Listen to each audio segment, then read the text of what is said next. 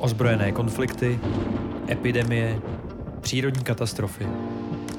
Autentická svědectví nejen z těchto míst.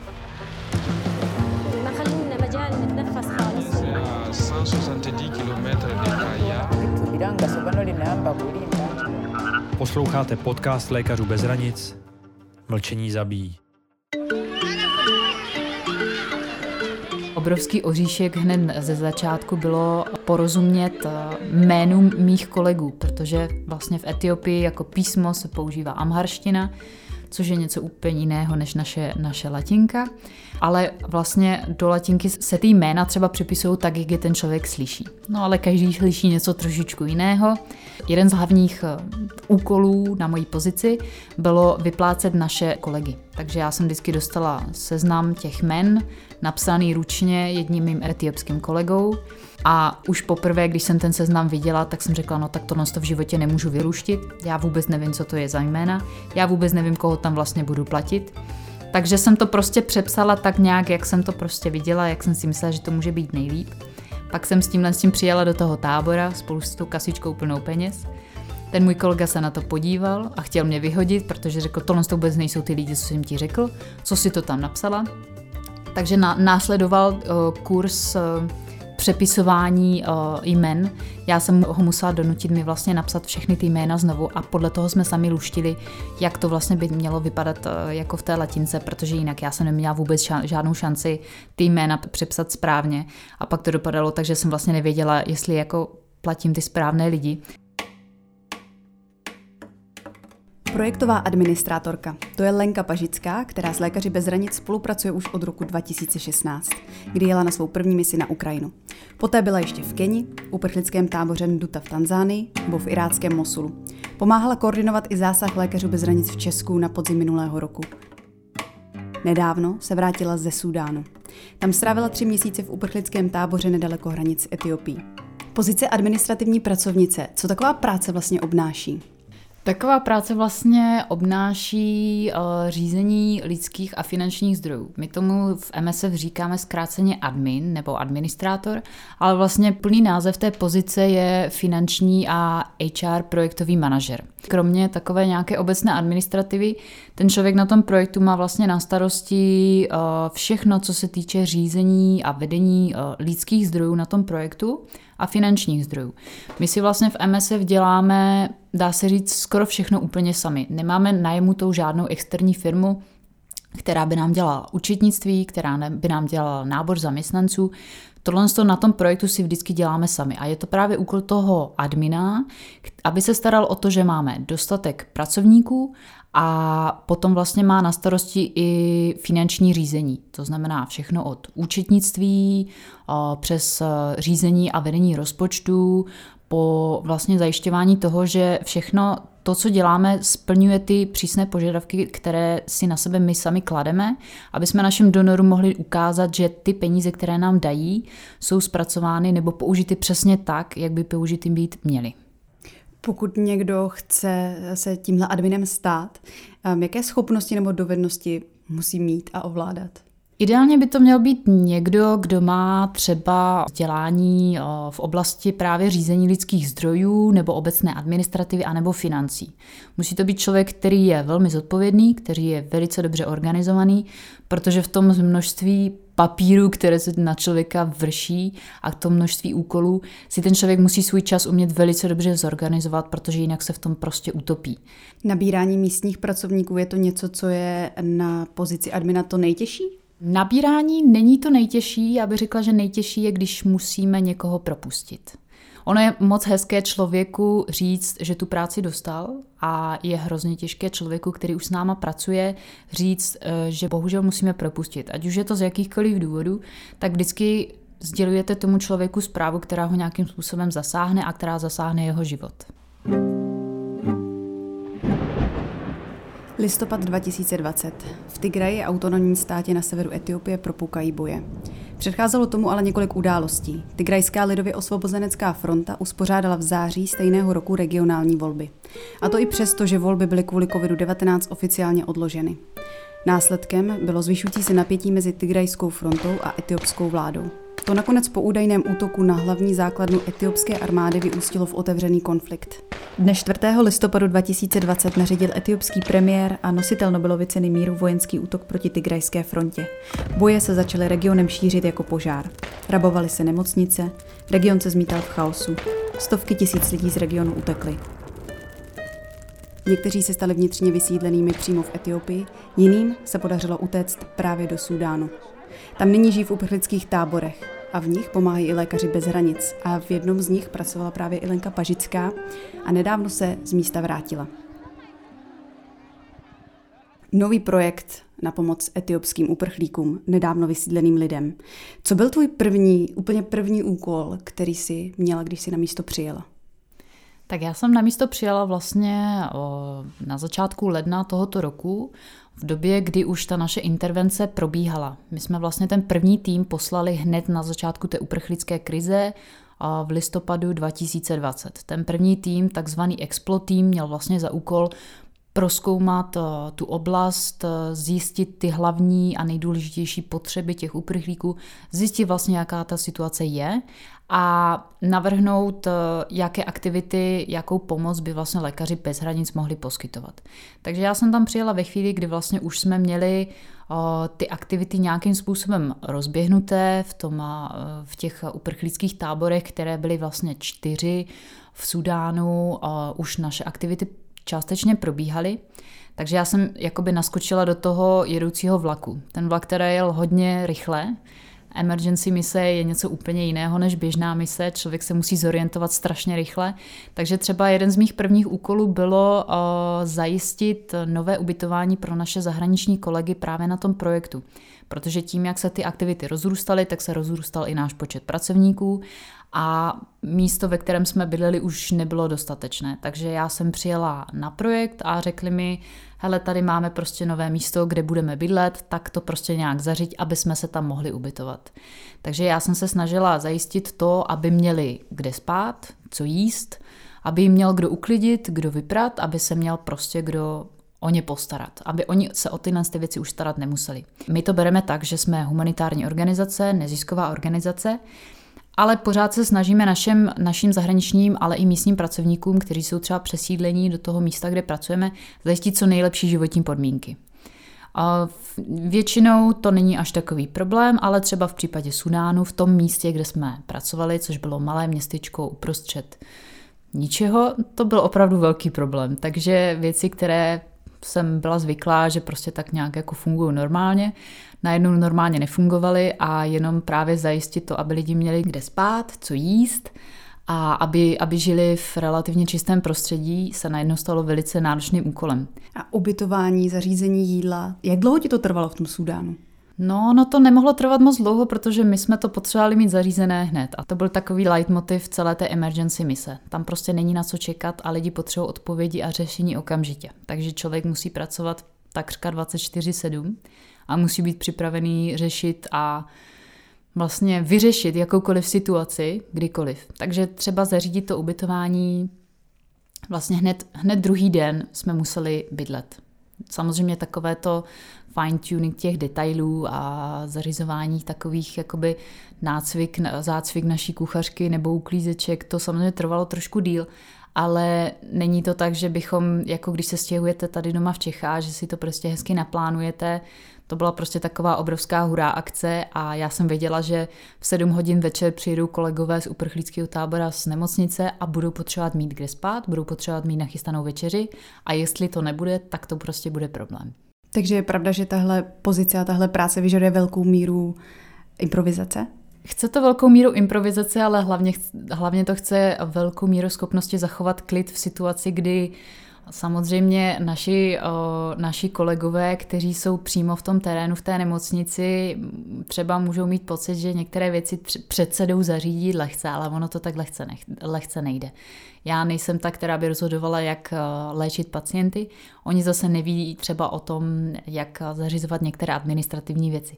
Takže je to spíš o tom zachovat tu chladnou hlavu a, a nevybouchnout a udržet si ten klid i ve chvíli, kdy se to na vás prostě valí a všichni něco chcou a všichni něco potřebují. A ten jejich problém je samozřejmě v tu chvíli ten nejdůležitější na světě.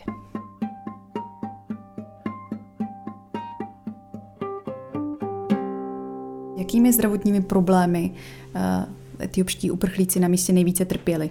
Tak úplně na začátku té, té intervence nebo úplně na začátku té krize to byly hlavně průjmovitá onemocnění a bylo to hlavně bylo to právě z toho důvodu, že ta sanitární situace nebo ta hygiena, ta úroveň hygieny v tom táboře byla velice nízká.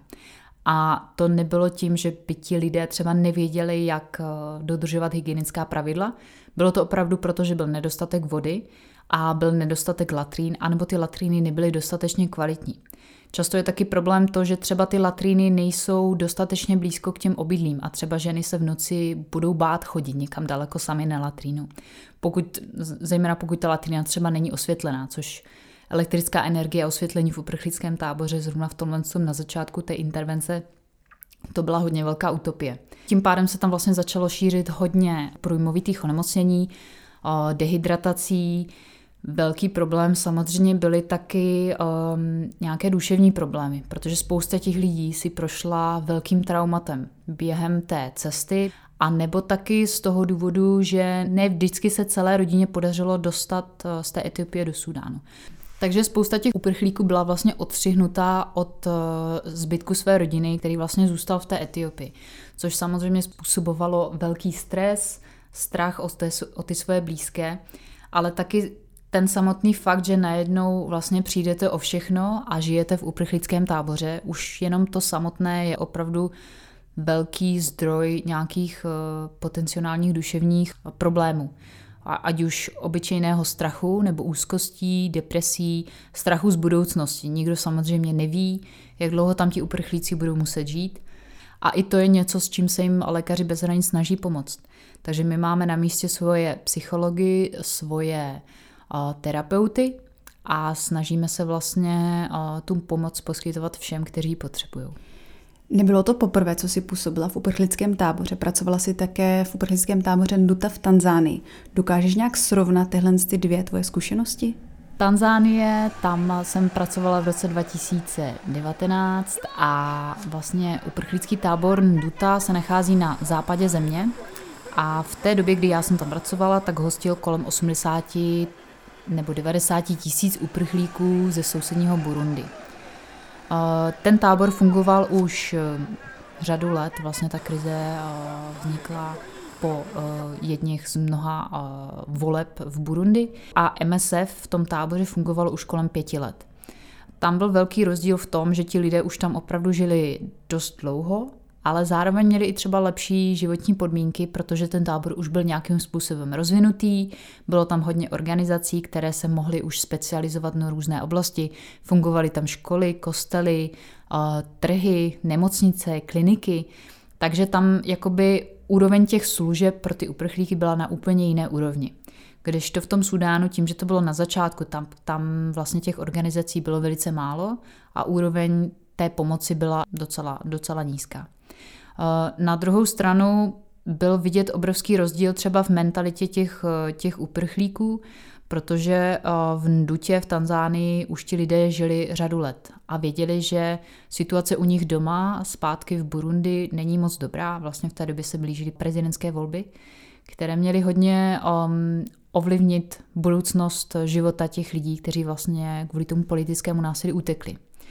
A bylo taky hodně, hodně vidět, že tím, že žijete v takovém nepřirozeném prostředí, jako je uprchlícký tábor už několik let, tak to samozřejmě má velký dopad na vaše duševní zdraví, ale taky na způsob, jakým přemýšlíte a jak fungujete. Eh, v tom Sudánu vlastně ti lidi, ti uprchlíci tam byli třeba jenom pár týdnů nebo pár měsíců.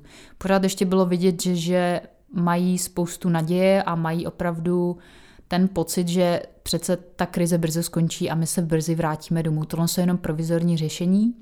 Ještě pořád ti lidi měli tu takovou tu víru a tu pozitivní energii a chuť pracovat, chuť něco dělat. Když to, když eh, v Ndutě eh, někteří lidé v tom táboře žili už několik let, tak byla opravdu vidět velká míra nějaké rezignace.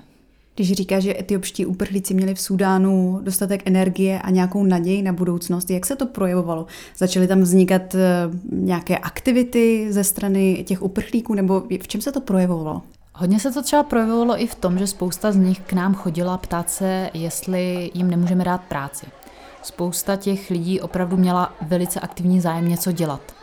Nebylo to tak rozhodně, že by ti lidé prostě přijeli do toho uprchlického tábora, sedli si a čekali, až jim přijde někdo pomoct a že přijde někdo zachránit. Velká část té populace toho tábora, což vlastně čítalo kolem 25 tisíc lidí, byli mladí lidé. Protože když vlastně ta krize eh, v Etiopii vypukla, tak ne každý měl šanci utéct. A mnohdy to byli opravdu mladí lidé, kteří měli dostatek energie, sil. Takže najednou se nám třeba do nemocnice hlásilo spousta lidí, kteří prostě chtěli práci. A nebylo to jenom proto, že potřebovali peníze, potřebovali výdělek. Ale taky proto, že upřímně řečeno, co v tom uprchlickém táboře chcete celý den dělat. Zvlášť, když začne být opravdu velké vedro a vy bydlíte eh, v celtovém stanu, ve kterém ta teplota se vyšplhá klidně na 50 stupňů Celsia a pro ně bylo nejlepší vlastně zabít ten čas nějakou aktivní činností, nějakou prací. V tom taky viděli často i nějaký, nějaký smysl, protože chtěli pomáhat té svojí vlastní komunitě. Chtěli dělat něco sami pro sebe. Takže když jsem třeba odjížděla, tak jsme měli kolem 150 místních zaměstnanců, což už je docela úctyhodné číslo. A na konci, až vlastně ta nemocnice bude plně v provozu, tak jich budeme mít třeba kolem 200. Jaké pracovní pozice místní nejčastěji zastávají? Místní obecně na misích zastávají přes 90% všech pozic, které na tom projektu máme. My se vlastně vždycky snažíme co nejvíc pozic obsadit místním personálem a ti místní vlastně můžou dělat prakticky úplně všechno to vedení, úplné top management je často v, v rukách zahraničních pracovníků, ale není to proto, že bychom těm místním nevěřili. Je to spíš proto, že ty top pozice vyžadují určitou zkušenost, kterou většinou mají právě ti zahraniční pracovníci z předchozích misí. Takže místní pracovníci v Sudánu byli třeba zdravotní sestry, lékaři, farmaceuti, laboranti, řidiči, hlídači, uklízeči, cokoliv si vzpomenete. A jaký zhruba poměr byl mezi Sudánci a Tigrajci? Sudánců nebylo tolik, protože my jsme vlastně potřebovali najmout většinu toho personálu v tom uprchlickém táboře. Protože ten uprchlický tábor se necházel asi 15 minut jízdy od toho města, ve kterém jsme bydleli. A my jsme nemohli vlastně každý den převážet eh, příliš mnoho těch sudánských zaměstnanců. Navíc Tigrejci eh, ukázalo se, že spousta z nich opravdu je velice vzdělaná, Úroveň jejich angličtina byla, byla velice dobrá a my jsme vlastně byli schopni mezi Tigrejci eh, najít většinu toho personálu, kterou jsme potřebovali. Takže se nám neustále hlásilo spousta zdravotních sester, farmaceutů, laborantů, lékařů, porodních asistentek, lidí, lidí, kteří mají zkušenosti s nějakou technickou profesí, protože my samozřejmě potřebujeme i personál do logistického oddělení, takže lidí, kteří mají zkušenosti s elektřinou, s vodou, se sanitací. Tyhle si všechny profese my vlastně hrozně potřebujeme, protože nakonec my vlastně vybudujeme obrovskou nemocnici, která potřebuje vlastně 24 hodin denně nějaké zajištění. A nejsou to jenom lékaři a nebo zdravotní sestry, ale kolem té nemocnice je vždycky spousta lidí, kteří nejsou zdravotnicky vzdělaní, ale jsou to lidé, bez kterých by ta nemocnice vůbec nemohla fungovat. Několikrát tady bylo řečeno, že to byla emergency mise a pokud se nemýlím, tak to byla tvoje první emergency mise. Dá se srovnat vůbec s těmi misemi všemi, které jsi měla předtím? Nedá se to vůbec srovnat. Eh, ty projekty, na kterých jsem byla eh, před Sudánem, byly takzvané regular project, to znamená už zaběhnuté projekty, které třeba fungují několik let. Tam prostě přijedete, dostanete handover od toho člověka, který je tam před váma, vysvětlí vám, co jsou vaše hlavní úkoly a vy do toho naskočíte a jedete ale vlastně máte, víte, že tak nějak jakoby máte čas, není to tak urgentní, na nic se tolik jakoby nespěchá, vy máte čas se rozkoukat, porozumět tomu projektu, seznámit se se svými kolegy a vlastně zjistit, jak nejlépe tu svoji práci můžete dělat. Na té emergency misi na tohle to vůbec nebyl čas. Já jsem první tři týdny pracovala vlastně bez přestávky každý den, protože těch úkolů a těch potřeb bylo tolik, že vlastně nebyl čas na nějaký odpočinek. A, ale zároveň člověk má opravdu pocit, že ta jeho práce má nějaký smysl, má nějaký dopad, protože o, když vidíte, že vlastně pod vašima rukama roste něco úplně nového a hlavně vidíte, že tam jsou přímo ti lidé, kterým to pomáhá, tak vlastně to člověka hrozně nabíjí tou pozitivní energií a dává mu tu motivaci další den zase v 6 ráno vstát a vědět, že ho čeká hodně, hodně dlouhý den v docela náročných podmínkách, kdy prostě je vám vedro a nemáte čas ani najíst a všude je prach a všichni po vás něco chcou, tak pořád vám to vlastně dodává tu energii pokračovat v tom. Což třeba někdy na tom regular projectu mi třeba chybilo, protože někdy prostě věci jdou pomalu, ale na tom emergency projektu všechno jde strašně rychle, všechno se hrozně rychle mění a hlavně člověk opravdu vidí, že MSF je jiná organizace. Je to organizace, která umí prostě reagovat okamžitě a ve chvíli, kdy ta krize vypukla, tak my jsme opravdu do pár dní, do týdne mohli postavit provizorní kliniku, začít léčit pacienty a dávat těm lidem opravdu to, co potřebovali. Jela by se znova na emergency misi? Jela bych určitě, ale asi až bych si na to dostatečně dobře odpočinula, protože na takovou misi člověk musí jet opravdu plný energie a nemůže si dovolit vlastně po prvních dvou týdnech odpadnout. Ty emergency mise většinou netrvají díl jak tři měsíce. Někteří vlastně úplně v úvodu té mise, kdy je to opravdu extrémně intenzivní, tak ti lidi tam jedou třeba na dva, na tři týdny a pak prostě odjedou a někdo je přijede vystřídat. Já bych jela určitě znova, ale taky jsem si uvědomila, že emergency mise není úplně pro každého a někomu třeba by tohle to tempo nebo tenhle ten styl práce nevyhovoval, což je taky v pořádku, protože MSF nedělá jenom emergency mise, ale máme spoustu běžných projektů, na které třeba, i kdyby někdo se rozhodl, že se chce k MSF přidat, ale třeba no, to moje povídání mohlo nějak vyděsit, tak takhle to nevypadá vždycky, takhle to není všude. Samozřejmě to tak být může, a my možná trošičku tvoříme ten image MSF takový, že takhle je to vždycky a všude, ale není to vůbec pravda. A víš už teď, kde bude tvoje další mise? Moje další mise nebude vůbec emergency mise, bude to pravý opak. Pojedu do Kyrgyzstánu na takový maličký projekt, který MSF rozjelo před několika lety. Je to v oblasti, která je hodně známá obrovskými um, doly a velkou mírou znečištění. Eh, MSF se rozhodla tam rozjet projekt na výzkum souvislosti právě tohle z toho environmentálního znečištění a vysokého výskytu um, určitých chorob, jako je třeba diabetes, jako je rakovina, jako jsou nějaké další typy nepřenosných uh, nebo nenakažlivých chorob. Uh, takže my jsme tam rozjeli takový trošku výzkumný projekt. Zároveň tam máme eh, malé mobilní kliniky, což jsou týmy lékařů a zdravotních sester, které objíždí nějaké odlehlejší oblasti, kde se právě zaběřujeme na eh, léčbu tohohle z toho typu, typu chorob. Takže eh, to bude moje další mise, ale tentokrát nepojedu jako administrátor, ale jako projektový koordinátor. Do Kyrgyzstánu držíme palce. Dnes nám ale Lenka Pažická vyprávěla hlavně o Sudánu a o pomoci etiopským uprchlíkům. Tento díl připravili Tereza Haneková a Zdeněk Chaloupka. Poslouchejte náš podcast i příště. Ozbrojené konflikty, epidemie, přírodní katastrofy.